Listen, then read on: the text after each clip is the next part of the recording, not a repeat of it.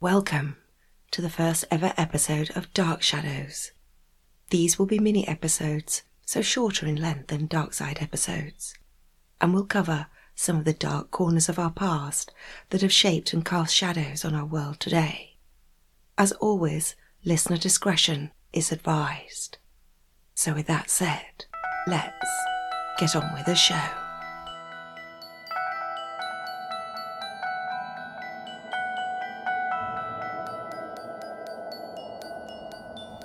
Today's Dark Shadows is actually an addendum to the Fred Korematsu story covered in Darkside episode 19, The Land of the Free.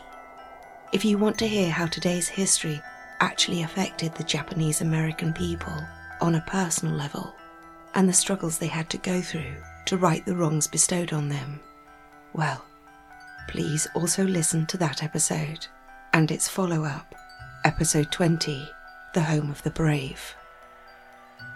On this very first episode of Dark Shadows, Oh why FDR, why? I will be covering just how and why an internment of an entire ethnic population of the USA were treated like criminals, locked up like animals, and had their civil liberties stripped from them. Yes, I'll be tackling the internment of the Japanese Americans during World War II in the United States, and just how and why a government could turn on its own citizens. The internment of the Japanese Americans was the culmination of almost three quarters of a century of systemic bias and racism towards those of Asian origin, but most specifically, towards those of Japanese origin. To fully understand just why and how a country would turn on its own people under the guise of looking like the enemy, as they were termed we really are going to have to go back to the beginning for this one. The history behind one of the biggest human rights atrocities and worst civil liberties violations in United States history didn't happen quickly. No, it had been building for years, permeating and saturating deeper with each passing year, casting long, spindly tendrils of hate that percolated across the generations, embedding a deep rooted bias that almost sparked a war. It's an unpleasant tale, so I do have to forewarn you that you're going to hear some graphic information about systemic racism.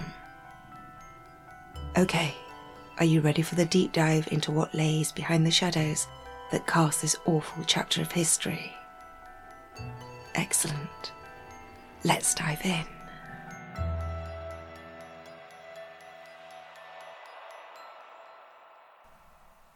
Following the Mexican American War over territory that ended in 1847. Mexico ceded 55% of its land, including parts of present day Arizona, California, New Mexico, Texas, Colorado, Nevada, and Utah, to the United States. As these new territories were sparsely populated, they were not adopted as states into the Union. However, a month after the war ended, a cry emitted from California that was heard across the country and would shape its history forever. There's gold in these hills. Yep, there was gold in Sacramento Valley. This saw the start of the gold rush years in California, whereby thousands of people flocked to the west coast. 300,000 to be precise. As California was becoming so populated at such a fast rate, and with a newly discovered mineral rich resource within its hills, it wasn't long before California was welcomed as a state into the Union in 1850. However, as most who traversed to the west to seek gold in them thar hills spent every waking hour scrabbling through the dirt and panhandling in the rivers, this didn't leave many people free to build the much needed infrastructure, railroads, housing, and of course, saloons to help accommodate the new influx of people. What was needed was an injection of labour. And so, California opened its doors and welcomed overseas migrants to come to California to perform this menial work. How nice of them. And It just so happened at this time that people in China were looking beyond their shores for opportunities. Two very costly wars against Britain and France had sent the Chinese economy into a free fall. Heavy taxes were levied on the people to recoup the debts, and the already financially squeezed land labourers found that they struggled to feed and home their families. Hearing that America needed a labour force, a mass migration commenced from 1858 onwards. At first, everything seemed to be relatively fine between the white Americans and the Asian communities. As per the norm of the time, they lived separately and didn't interact, but for all intents and purposes, the friction between the communities was diminutive. But all that changed in 1873.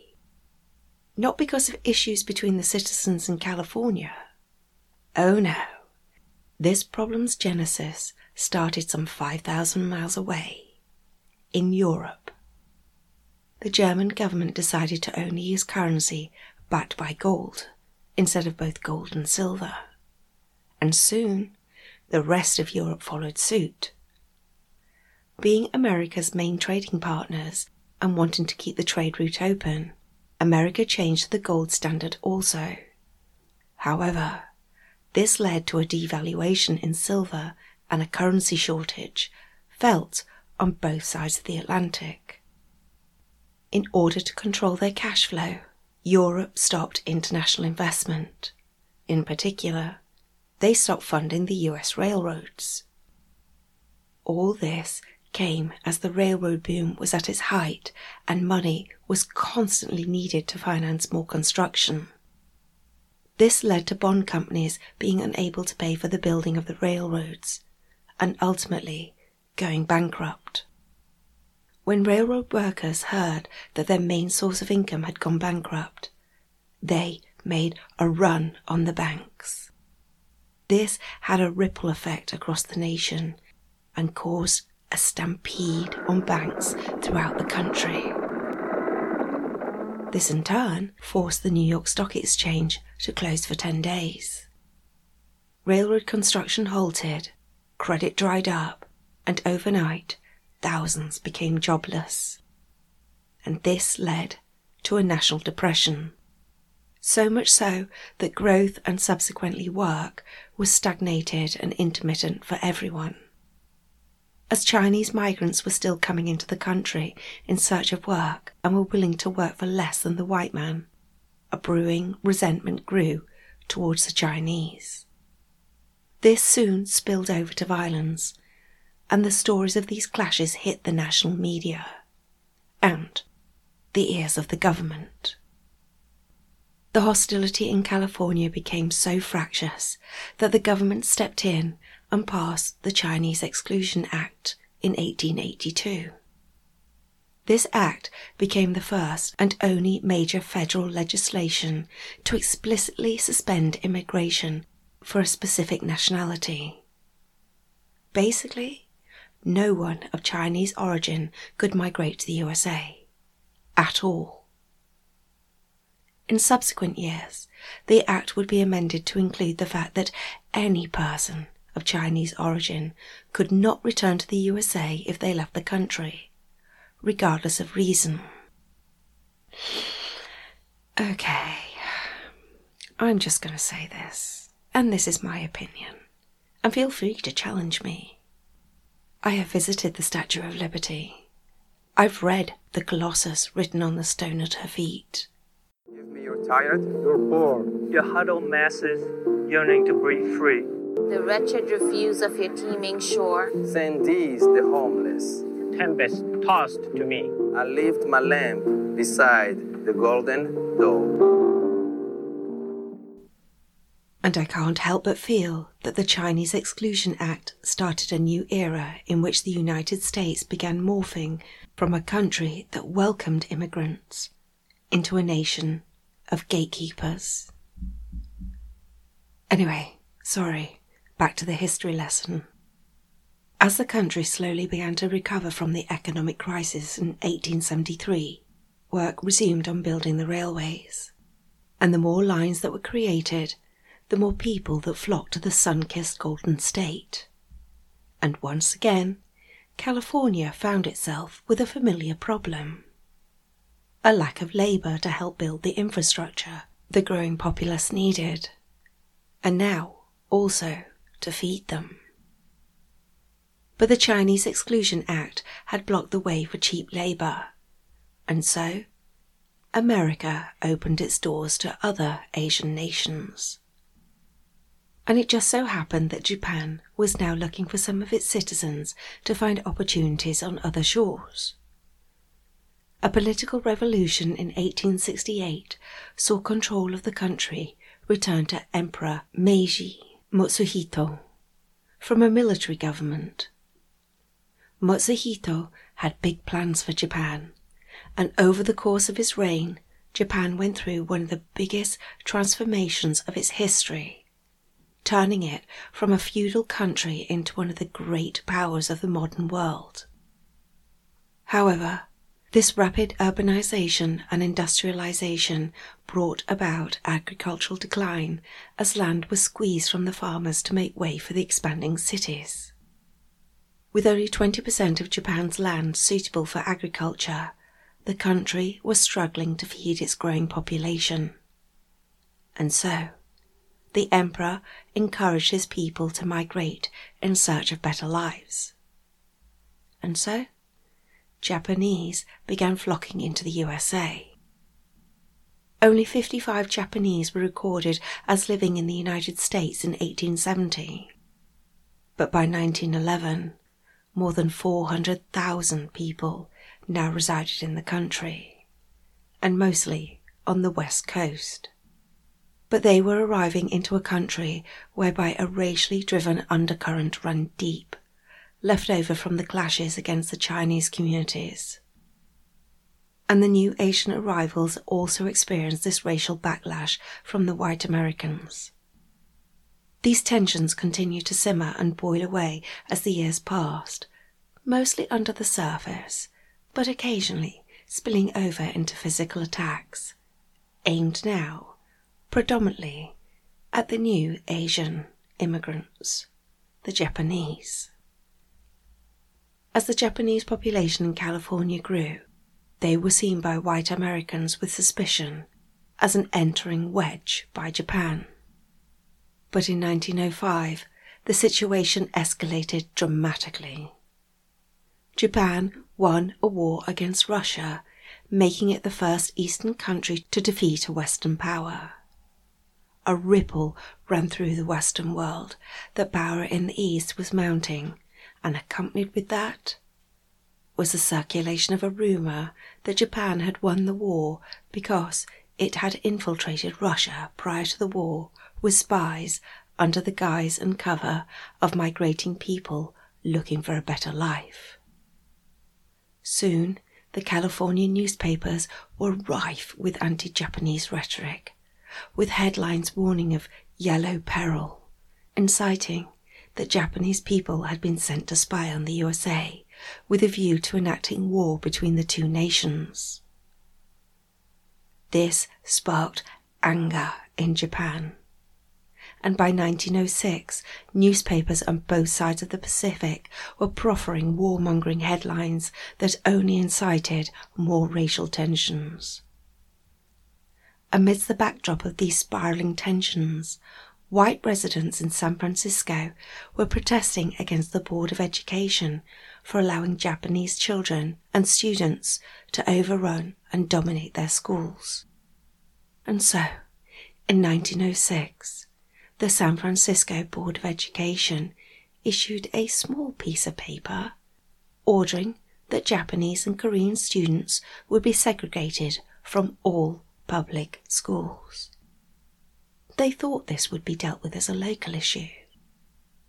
Little did they know, they had just lit the match that almost started a war-filled fire between America and Japan. Whilst residents of San Francisco applauded this move, a vocal cry of protest roared from Japan with demands for the emperor to declare war on America for its appalling treatment of the Japanese people. Amidst this saber rattling, President Roosevelt, whilst persuading the school board members to repeal their decision, also sent William Taft, Secretary of War, to Japan to cool tensions between the two nations in 1907. This resulted in the Gentlemen's Agreement, in which the Japanese government agreed to stop issuing passports to labourers to the US, whilst the US government promised to protect the rights of Japanese immigrants already living in the country. Phew. The international crisis had been settled, thanks to Roosevelt's skillful management and diplomacy. Or had it? Well, hardly, when the San Francisco newspapers were still spewing derisive racial slurs and rhetoric to a white population who had xenophobia woven deeply into the fabric of their society. So, no, nothing was solved because the core of the problem was not on the level of diplomacy, but in the minds of millions of people.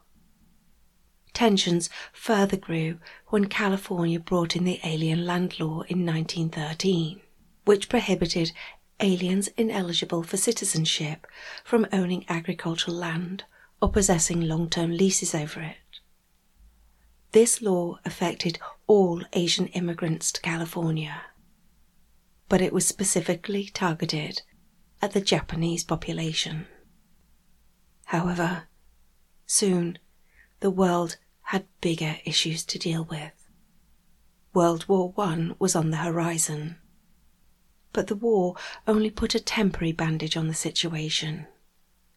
For as soon as it was over, immigration to the USA shot through the roof as refugees from the Russian Revolution, the Armenian Genocide, and the collapse of the Italian economy all poured into America looking for refuge. In the United States, however, demobilization of soldiers led to increased competition for jobs and growing unemployment with a burgeoning populace. And soon, racial tensions were flaring across the country. Economic concerns combined with ethnic prejudice was putting pressure on the government to end America's open door immigration policy. And so, this led to a series of immigration acts being executed. The Immigration Act of 1917, also known as the Asiatic Barred Zone Act, imposed literacy tests on immigrants, creating new categories of inadmissible persons and barring immigration from the Asia Pacific zone. And the 1924 Act, known as the National Origins Act, made the quotas stricter and permanent. These country by country limits were specifically designed to keep out undesirable ethnic groups and maintain America's character as a nation of Northern and Western European stock. To implement the quotas, the whole immigration process was changed in 1924 to the visa system that is still in use to this day. Of course, by now, the Asian population in California had built communities, married, and had families. Whilst the original immigrants were legally prevented from being US citizens, their offspring were born in the USA and thus were American citizens. However, despite having full citizenship, they were tarred with the same brush as the parents by the white population, and so they struggle to understand their place in American society. This second generation Japanese, or Nisei as they are known, had their question of identity become progressively more difficult to handle in the decade preceding World War II. By the mid 1930s, the Japanese Americans, 70% of which lived in California, were in a state of heightened alert anti Japanese sentiment was once again rising to dangerously new levels with Japan's increasing expansion in Asia.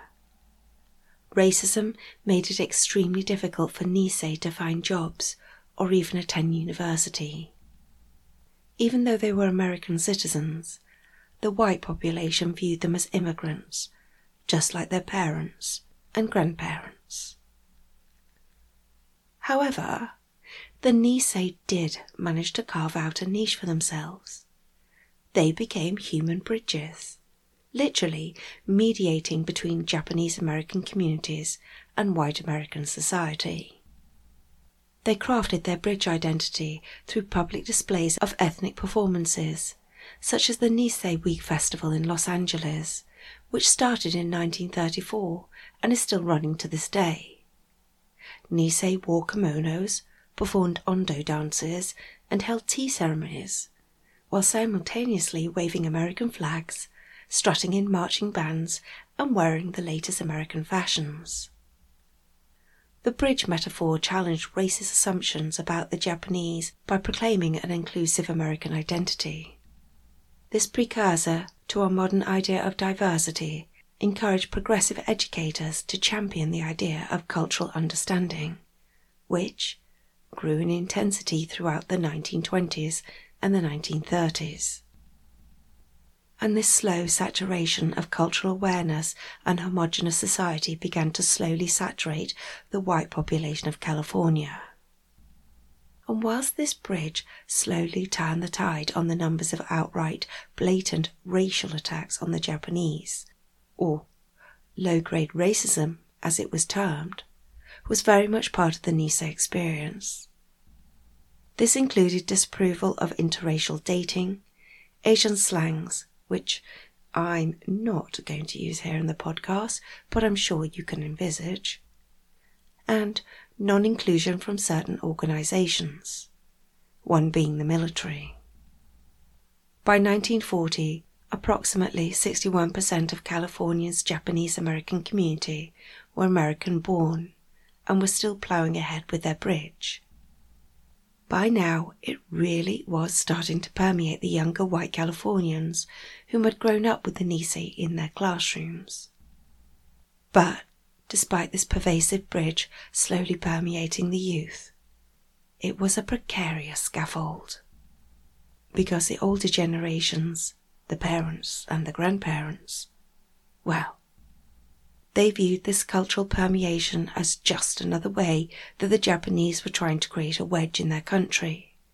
So, the cultural bridge was always teetering and tottering on its unstable foundation. And despite all the Nisei's hard work in forging their bridge, it was unable to withstand the hysteria following the Japanese attack on Pearl Harbor of which the older white generation's long held racism, but quietened by the bridge movement, suddenly became the voice of a state. Nay, a nation.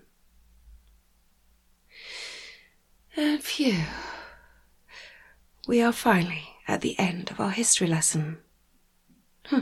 that was a long one, and I am sorry.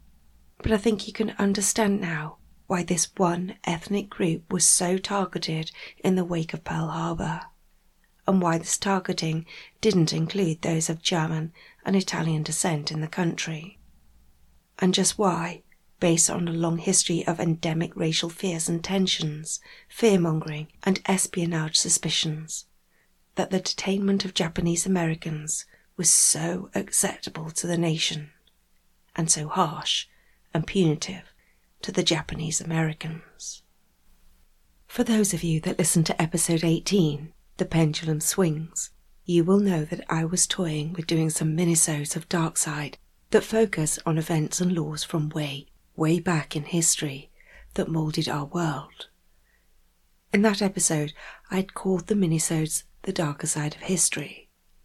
However, in the end, I went with the name Dark Shadows because that is exactly what these laws from bygone years, decades, and centuries have cast. Long shadows that still spread their tendrils and permeate our world today. In season two, I'm hoping to do more dark shadows, so keep an eye out for them. As always, I'd love to have you along for the ride. it'll be a bumpy one. So, with that said, please don't forget to stay safe, stay alert. Suze, over and out.